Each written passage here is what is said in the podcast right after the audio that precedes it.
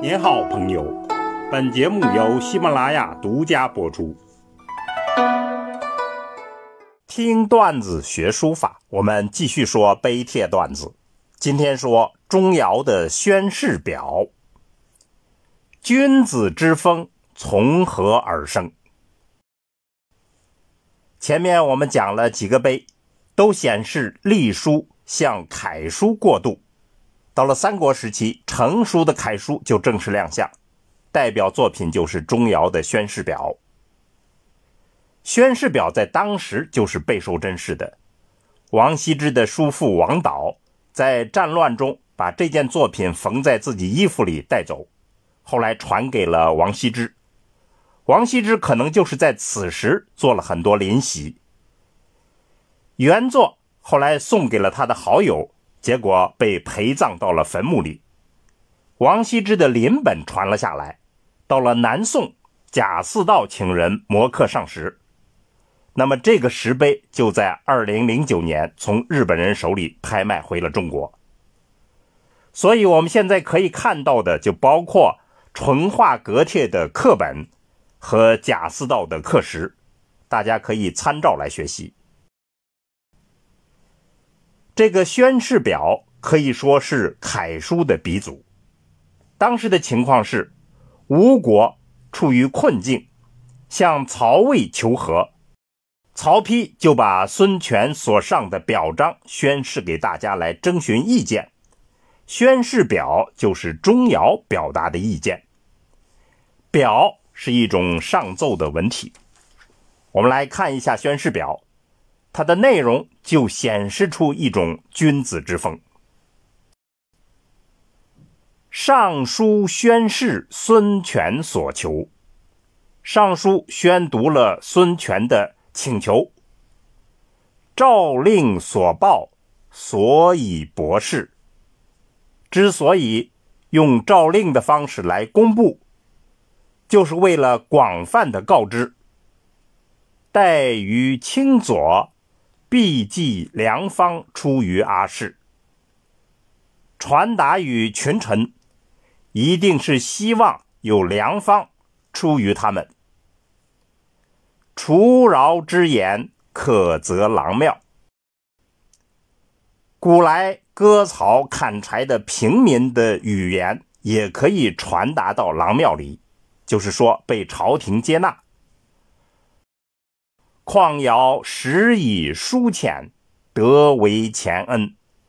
何况钟繇我开始也是个粗疏浅薄之人，竟然得到了如前的恩惠。恒所虚逆，公私建议，意外的受到重视。于公于私都得到照顾，爱同骨肉，疏育厚宠，以至今日，同骨肉一般爱护我，得到了特殊的恩宠，一直到今日。在世荣名，同国休戚，敢不自量？两世的荣华富贵。与整个国家休戚与共，我岂敢不自思量？我们就翻译这样几句。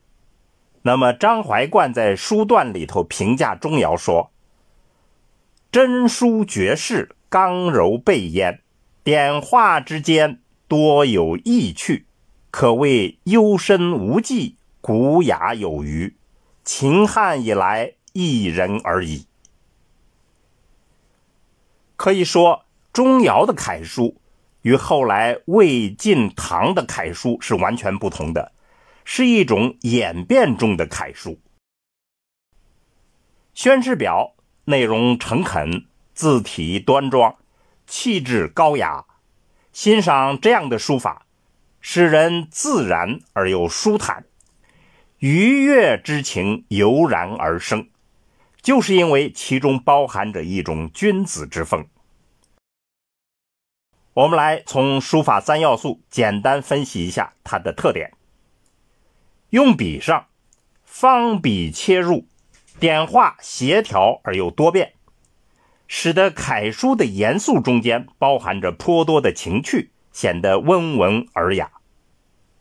节字上，字形略扁，有明显的隶书特征，显得很古雅。另一方面，又改变了篆隶的结体平稳，力图造成显绝之势，向右上倾斜。显得遒劲，结体上下紧密，左右疏朗，头重脚轻，造成一种大头娃娃般的憨态，开创了楷书章法，字距小而行距大，还体现了一种经典的排列方法，叫天头取齐，地尾参差。看上去整饬而又自然潇洒。按照现在通行的说法，我们看到的宣誓表是王羲之的临本。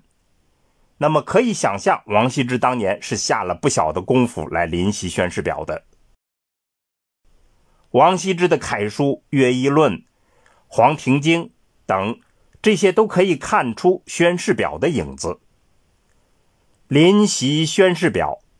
具体的技法似乎并不难，但要悟出其中清和简远的气韵，写出恬然淡雅的风采，绝非一日之功。除了技法，其中还包含着谦谦君子的人格风范。好，听段子学书法，我们下次再见。